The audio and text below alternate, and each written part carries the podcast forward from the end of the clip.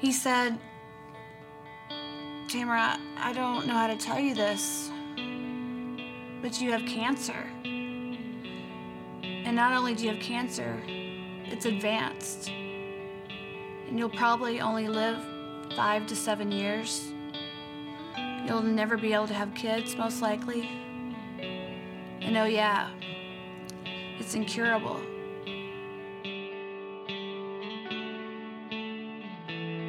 How in the world do I tell my family this? I was truly on top of the world. Everything was going in the direction that I had hoped all my life. I wanted to be a TV reporter. I received my first major award as a journalist. And then right after that, I was uh, awarded my own television show, my sports show. You know, reached 25 million people. Everything in the world was going great. I can't imagine that anything, you know, would be going any better career-wise for me. My life was about to dramatically change a few months later. The tiredness and the fatigue turned into weight loss, but I never really felt sick. And then the lymph nodes popped up all over my body. Lymph nodes swell when we get sick, but the problem was I had 147 of them swollen all over my body. I was working a lot, but there'd be days where like I could not get out of bed. I couldn't get out of bed at all. They swelled so large that they were like actually coming out of my legs. That's when I went to the doctor and she's like, something's not normal, but it still didn't register that, hey, you're sick. On September 24th, 2009, it was, I remember it was a sunny day, it was beautiful. I found out that I had um, a blood cancer all the way all over my body. It was 90% of my body. As a reporter, I want to approach things, I want to hit things like head on. And I, I wanted to see what my inside of my body looked like. 147, I'll never forget that number.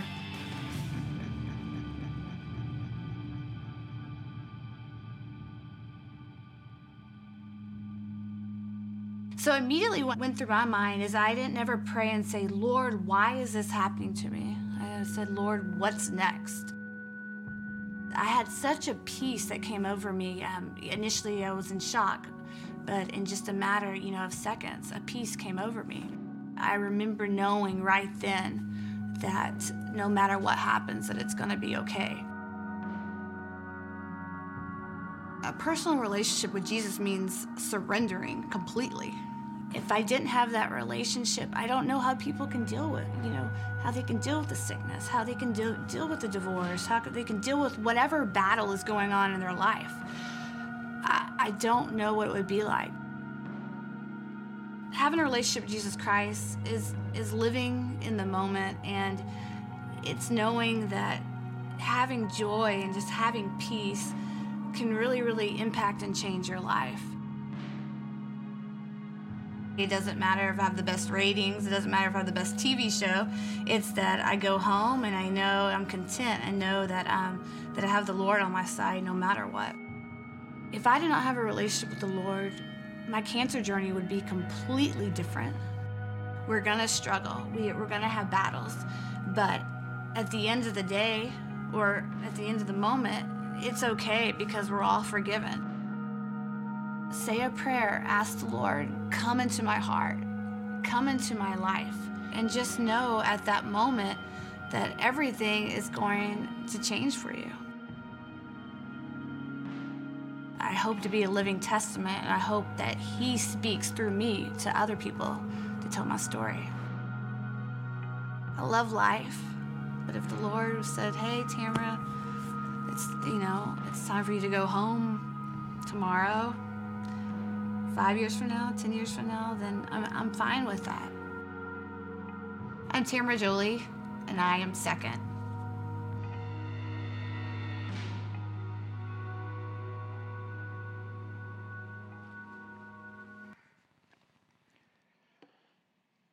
You heard halfway through that video, you heard Tamara say, uh, talk about this, this peace that came over her in her circumstance. And many of you who have followed Christ for a long time, or maybe you haven't followed Christ for a very long time, and you have felt similar peace, a divine gift from God.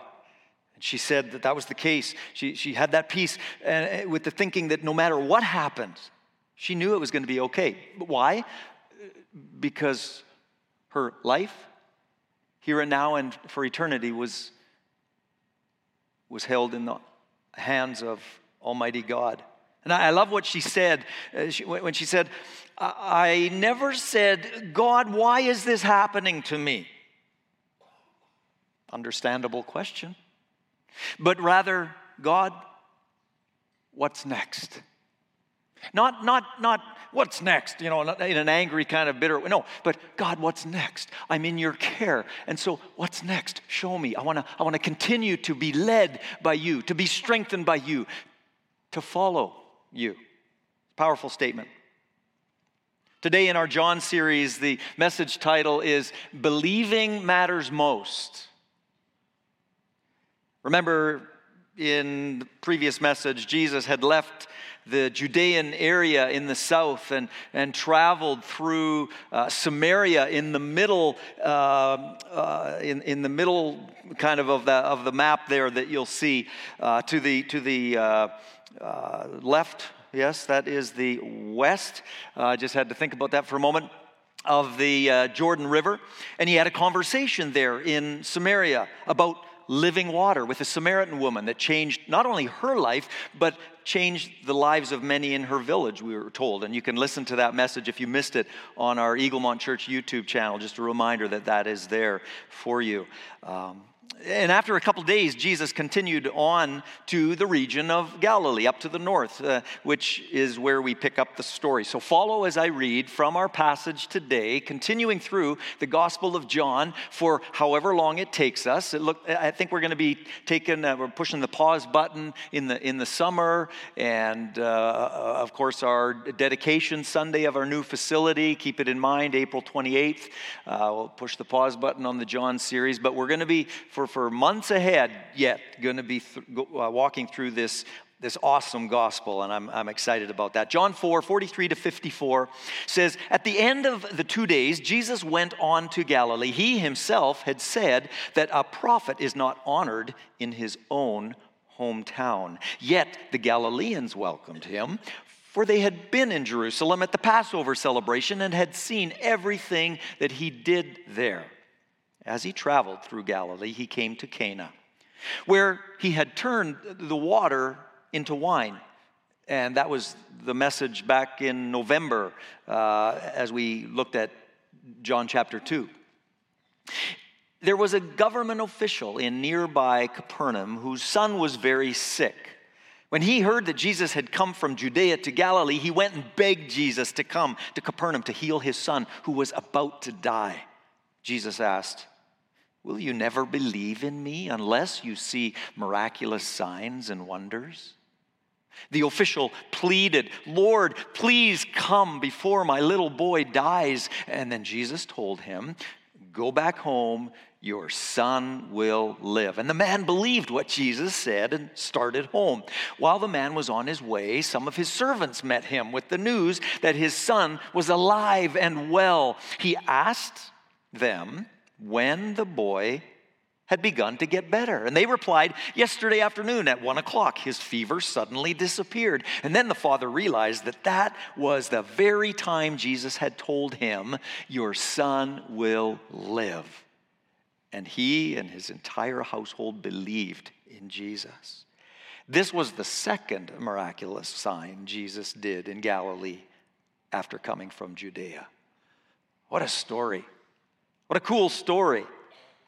In verse 44, we see uh, similar to the words of Jesus, verse 44 is similar to the words of Jesus recorded in Matthew 13 that a prophet is not without honor, it says in Matthew 13. A prophet is not without honor except in his own town and in his own house. It's, it's, it's the old adage uh, familiarity breeds contempt. And in Matthew 13, his hometown crowd was saying things like, you know, who, who does he think he is? Isn't this just the, the carpenter's son? And, and, and not only not only that, Jesus' own siblings, as many of you know, uh, had a tough time uh, believing that Jesus was who he claimed to be the Messiah, the Son of God. The hometown of Jesus' early years was Nazareth in Galilee. And in Luke 2, he was, uh, Jesus was there as a 12 year old when his parents took him to the Passover feast in Jerusalem. Um, and remember, that's where they lost him. The parents of Jesus. Again, many of you know the story, but you, you may be exploring here today, and, and uh, uh, this, this whole uh, life of Jesus is a, is a new thing for you. And if that's the case for you, I, I commend you for your courage to search, to read, to ask questions of, of your Christian neighbor or friend, maybe that invited you today, or you're engaging online today and you're seeking, you're searching. Way to go. Keep going. And uh, so, so a, a lot of this will be new information for you. And if you do have questions, please do not hesitate to touch base. Uh, I'd, I'd love to dialogue with you and, uh, and, and try to help in, in questions that, that you may have. But his, his parents, they went to the, the, the, Passover feast in Jerusalem. They headed home. Three days they, they didn't know where he was. I, I wonder what the Amber Alert was like back then. I, I'm not sure, but it's kind of a humorous parenting story actually, maybe not. But anyway, uh, we're told that the Galileans welcomed Jesus because they had seen the things he had done.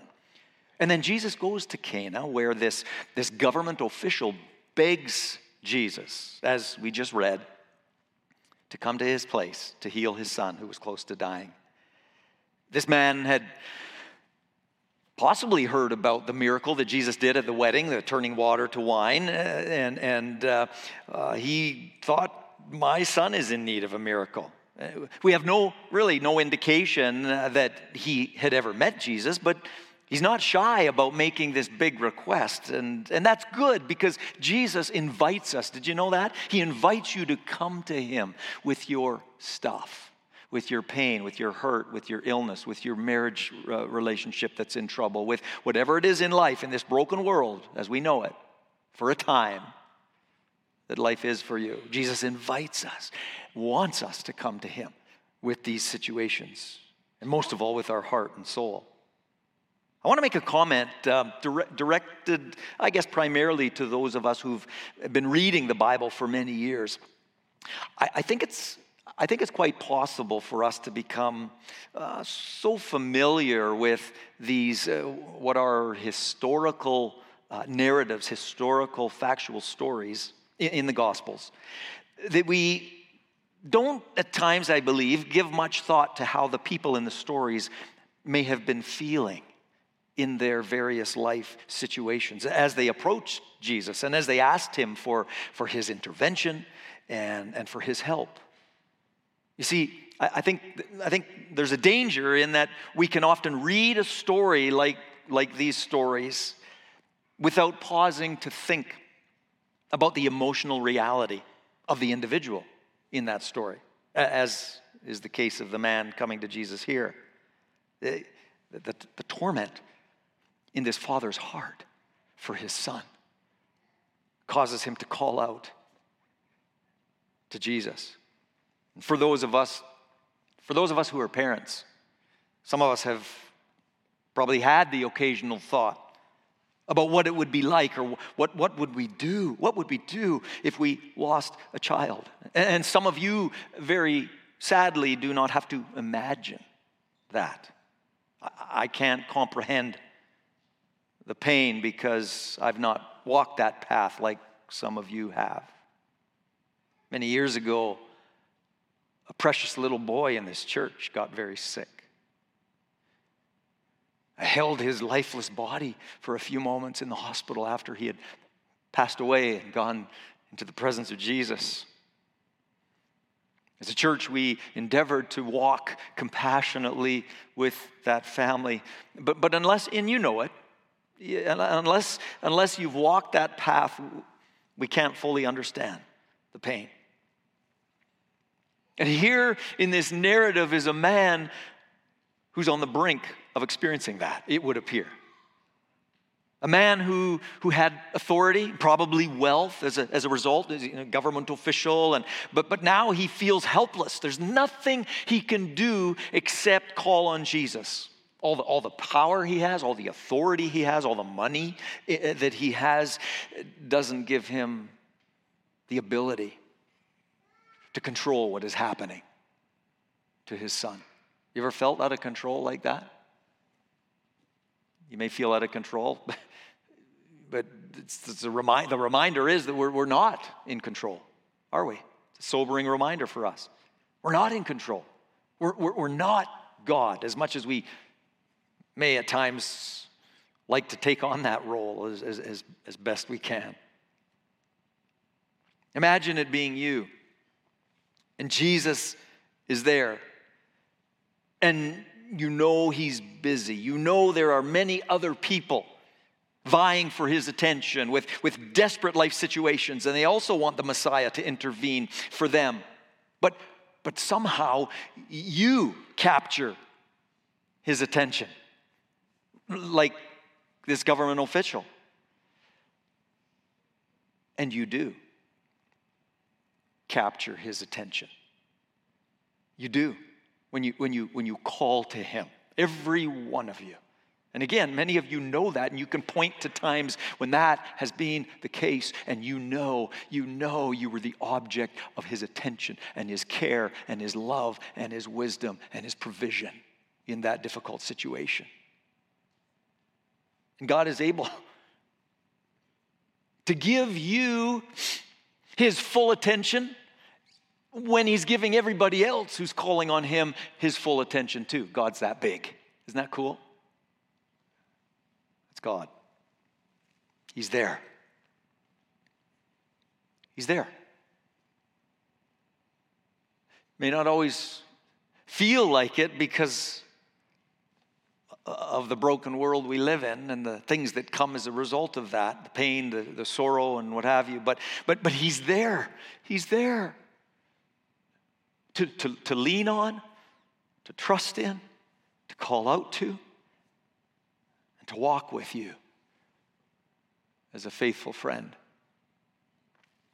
Let him, let him walk with you in your pain, in your sorrow, in your questions, in your doubts, in your anger for what's happened. Call out to Jesus. He's already, he's already there waiting for you to do that with his arms outstretched. He really is. And Jesus was there for this man in this story and for his son. It, it, it seems that, that he thought that the, the man thought that the, the only way that his boy would be healed is if Jesus came to his house and physically touched his son. Now, we know that Jesus did that many times in the Gospels. And, and yet, Jesus knew that was not the case. Some might say, but Jesus, wouldn't it be wouldn't it be a great career move for you to be, to be seen with this guy, this man of position and power? It, it, it could open up the door to the big stage. Come on, go with him. Wouldn't you want to be seen with this guy? Uh, most of us would, probably. Here, here's an example uh, of this uh, with a different category of person. Say you were in a restaurant with your spouse or a, a small group of friends, and Connor McDavid walked over and said, Mind if I sit down? Well, I don't know of anybody. Well, maybe Pastor Joel. Uh, maybe uh, he's not here today. He's sick. But uh, anyway, uh, no, praying for you, friend. Um, he's a Flames fan, by the way. But Connor McDavid walked over and said, Do you mind if I sit down? And, and, and McDavid sat down, and you all enjoyed a meal together as you, as you chatted it up. I mean, you, you'd love, I think, you, you'd love that everyone in that restaurant was seeing you hanging out with McDavid. Yeah, yeah, you would. Well, Miriam, I can hear her voice in my head right now. No, I, I wouldn't. I wouldn't. Okay. Um, she reminds me that these guys put their pants on one leg at a time the same as I do. So, anyway, that's just where she's at, and that's okay. Uh, And there might be one or two others of you that feel that way. You can group up later and talk about how immature I am, okay? Um, that's fine. Well, well, Jesus wasn't impressed by the government official's position or power or anything that came from that role. Believing matters most. Message title. Believing matters most. And to clarify, that does not mean that the object of our faith or the, the object or direction of our belief doesn't matter because it absolutely does. It's crucial. We're not talking about just believe what you want and you'll get there in the end. That's not the words of Jesus. That's not the words of Scripture. Jesus said, I am the only way to the Father, to an eternity in heaven. So, so the object of our belief is, is crucial, and, that, and, and that's assumed in this, in this title, in, in my mind, j- just so you know. But Jesus wanted the man to know this that, that, that believing in an all powerful, all loving, all wise God matters most. No matter what situations he faced, no matter which way life went. To believe in the way the Bible defines it is not merely giving mental assent to truth about God or even about what He can do. Uh, th- those are obvious aspects of uh, solidifying our belief in God, for sure, but, but belief as God's Word defines it is more deeply synonymous with, and you heard it in the video testimony. You check out that, you, you might, I think it said I am second on there, didn't it? I am second.com, just some really cool life stories of, of a variety of people on that website. Um, but, but you heard it said by, by uh, Tamara on the screen there a few minutes ago. Surrender. Surrender. Belief, biblically, the definition, belief in God is synonymous with full surrender to the God who created you and loves you more than anybody ever could. Surrender fully heart, mind, soul, body, relationships, money, career, everything. Why? Because He's the wisest. And He created you and wired you the way He did and uh, give you the gifts and the personality and all of that. And, and he, he knows best what direction in life to take you. Believe. Believing, as the New Testament defines it, is not a belief to, to uh, additionally, here a thought, uh, not a belief to, to get what I want. It's believing that I'm forgiven and that I'm welcomed into God's eternal family because I've surrendered to Jesus as the way, the truth, and the life that He provided for me on the cross and for you and through His resurrection, of course. And in the journey of life, God will do. Yes, He will. He can. He does. Today, miraculous things and amazing things as we trust Him. And yet, Jesus' question is still an important and thought provoking one. Verse 48 Will you never believe in me unless you see miraculous signs and wonders? It's a question I, I think we need to ask ourselves at times. Because the bullseye on the target for us at times becomes the miracle. And yes, I want to see more miracles. I want to I want to grow in my faith so that so that uh, we uh, so that we can see God move in the way he wants to and do do miraculous things. Yes. That verse can sound like Jesus is being a little uncaring though, isn't doesn't it? But it's not so. It's not so. Will you never believe unless you see miracles? He, he knew that he was going to heal the boy. Jesus, I believe. He knew that already. But he, but he didn't want the father to miss out on an important spiritual life lesson that would help him uh, cultivate a deeper walk of faith in relationship with God, which is the most important thing and which is the primary uh, thing that God wants to happen in our lives, no matter what is going on in our lives. It's about walking in a relationship as we've said already, of, of complete trust and surrender, knowing He is more, He is more than able to intervene miraculously as He sees fit. But if He doesn't the way I think He should, that my, my trust in Him as a good and faithful God is unshaken. That's not always easy, is it? You know it and I know it. And that's where we need to lean into God's word and, and lean on his spirit and his the, the supernatural encouragement that come that can come within us uh, um, uh, by his by his loving all wise direction and, and whispers of, of the Holy Spirit as we often say and that's where leaning on one another in the body of Christ and all of these things are, are just so important. We can trust Him as a good and faithful God that He is, even when things don't go the way we think they should in a given circumstance. I can still believe and I can still know that He is good and faithful and loving. So, as again, Tamara said in the video, it's not God, why me? It's God, what's next?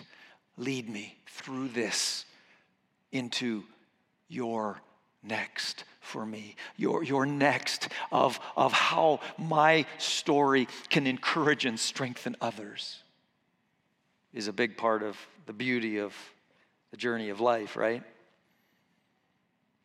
Having said that, Jesus knew what the government official's boy needed a supernatural touch.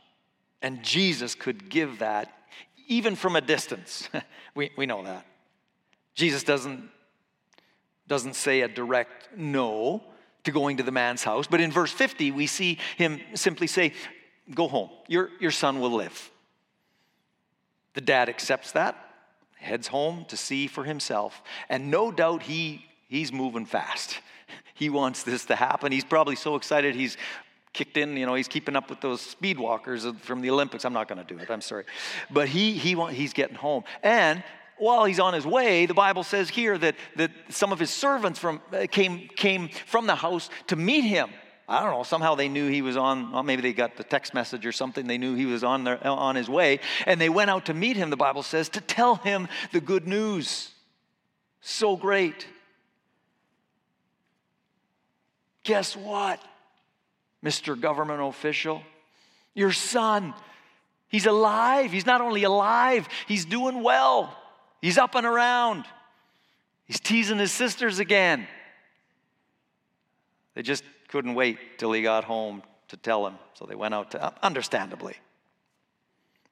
And obviously elated, the government official, the, the father, asks, asks his servant. We read it already. I find that interesting. For some reason, he, he wants to kind of pin it down. Some, some, some, something about the, the way this individual, his, his mind worked. Um, I don't know. I like it though. When was it that my son all of a sudden was, was doing better? One o'clock yesterday afternoon? Are you kidding me? That's exactly the time that Jesus said, Your son will be well. You know what? And, some of you, I know this is the case. Uh, over, over the years of following Christ, I've heard numerous similar stories like this where, where someone is prompted by the Holy Spirit to pray for someone else, maybe far away, maybe it's a global worker in another country overseas, or, or, or somebody down the street, or a family member across town, whatever. The Holy Spirit prompts you to pray, and, and God use uses you at the right time when that divine intervention in that moment is needed. Powerful.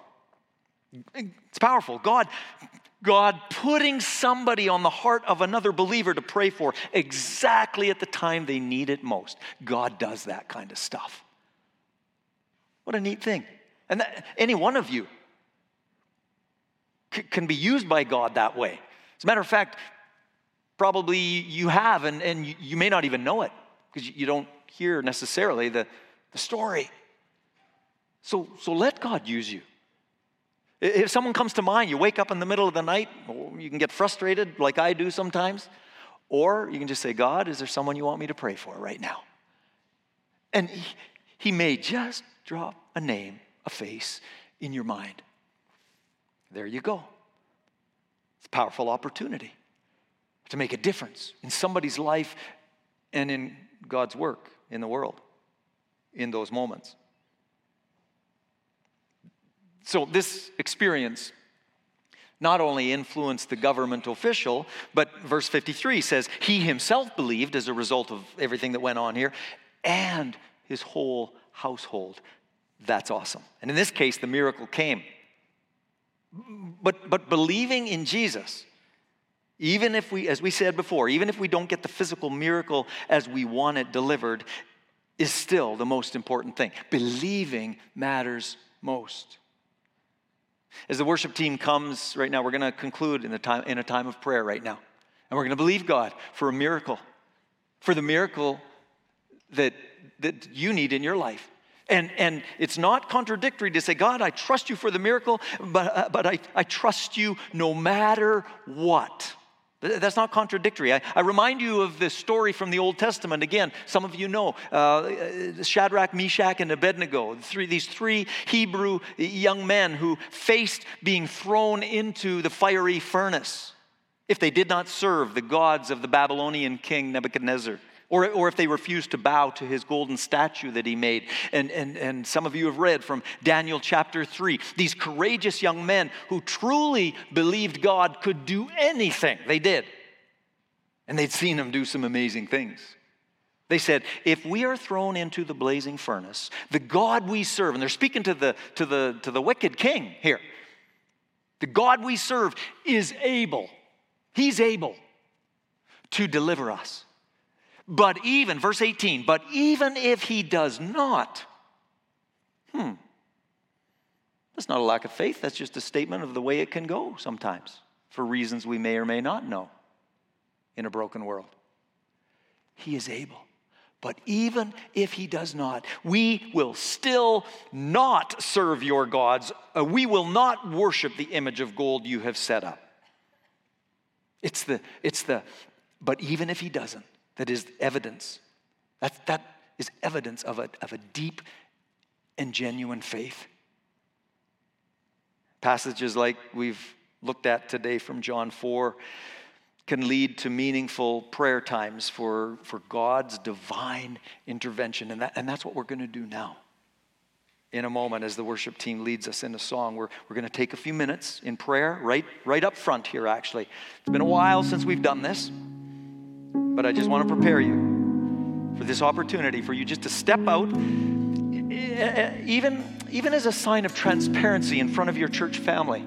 And those that maybe don't have anything of pressing nature going on in their lives, that stay in the seats, I'm asking you, as people come forward, to pray for the people that come forward, okay? This is body life prayer right now. It's important, it's powerful.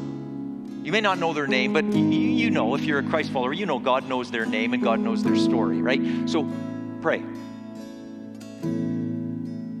And as you come forward, that, that's, that's what you're going to receive the prayer of your church family today. And I'm going to pray as well. If you come forward to give me the opportunity to pray for you, and you're just coming, you're saying, God, heal. God, strengthen my marriage. God, reach my spiritually wandering young adult child or whatever it is. Jesus, I believe in you enough to be completely confident that you know best, no matter what I see or experience. Uh, you're coming forward, you're just saying, God, I'm asking you for a miracle, but in it and through it, I trust you fully. I make that commitment to trust you fully in this difficult season, in this difficult situation. Okay? Going to ask you to stand to your feet. And again, as soon as the worship team starts to starts to sing, just just come right away. And we're going to sing this brief song uh, once, and uh, and then I'm I'm going to pray for you, whatever you're facing. Come and come and stand uh, facing the stage, and we're going to pray together in just a moment. Okay.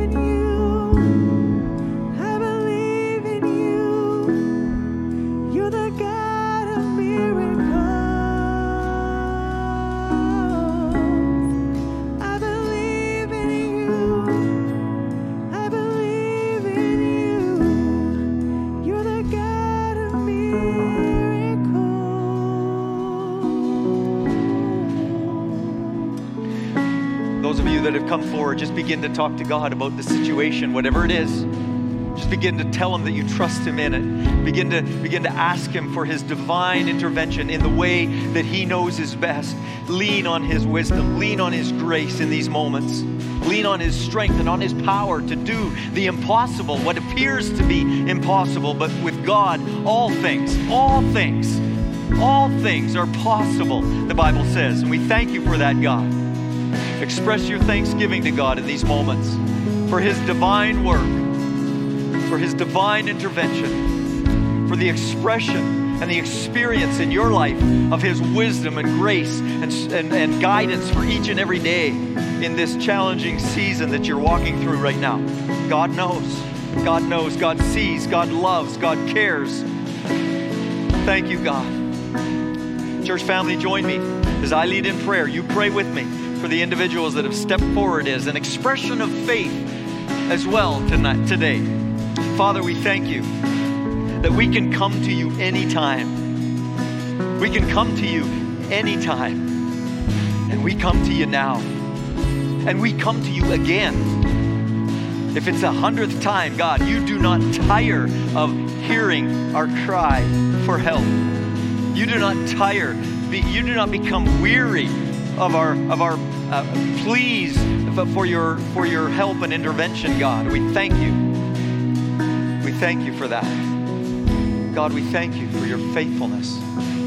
We thank you for your grace. We thank you for your power. And Lord, as a church family right now, we lift up each and every one of these individuals that have stepped forward today. In these powerful and sacred moments, we lift them up to you. In childlike faith, believing that we serve the God who created everything we see, who can do the impossible. So we ask, together with them, we unite our faith together in these moments for your divine and miraculous intervention in the situations that are represented in the lives of these dear people today. God, we humbly ask for the powerful hand of God to work in ways that are beyond our comprehension. And as, as your word says, beyond what we can ask or imagine. Th- That you can do. And we can, we can ask a lot, we can imagine a lot, but you can do more, and we ask for that today. In childlike faith, for each of these individuals, whatever the situation, may they know that you're there. May they know that you're able. May they sense your presence and your, uh, your spirit walking with them, lifting them up in mind, body, and spirit for each and every day in this challenging season of what life is right now for them. God, you be glorified. You be glorified in and through each and every life, each and every situation. We humbly ask this. We humbly ask this with thanksgiving. With thanksgiving. You're a good God. We thank you. We thank you. Friends, go ahead, even out loud, begin to express your thankfulness, your gratefulness, as we've done already this morning in our, in our singing, in our worship, to express our thanksgiving to God for who He is, for who He is, for His character of faithfulness. Yes, thanking Him for what He's done and what He will do, but most of all for who He is in His character. Thank you, God. Thank you, God, for your faithfulness. Thank you for your grace. Thank you for your love for us. Thank you for your care. Thank you for your wisdom that we can rely on. Thank you for your word, oh God. Thank you for the relationships in our lives that are strength giving, God. May we cultivate those. Thank you. Thank you. Thank you, God. May we walk even in trouble with a posture of thanksgiving, Lord. Thank you, Jesus. Thank you, Jesus. Thank you, Lord. Thank you, Lord. Amen. Amen. Amen. God, friends, God knows, God sees, God cares. I, I believe that you all know that. But be reminded of that. Let that be the first thought tomorrow morning when you wake up. God, today's your day. I'm trusting you as much as I was trusting you when I stood at the front of church yesterday. And then Tuesday, same thing. Wednesday, same thing. For your situation, some of you might be here for uh, on, on behalf of others. God is able to, to work in miraculous ways and to sustain you. And, and for a season, the, the miracle might be you, just that, that peace that Tamara talked about that just came over her. May you, may you, may you experience that peace. God, I pray for the peace of God as the supernatural gift to daily, daily fill the hearts and minds of each one of these individuals and others that they may be praying for as they stand here today. The divine, supernatural peace of God.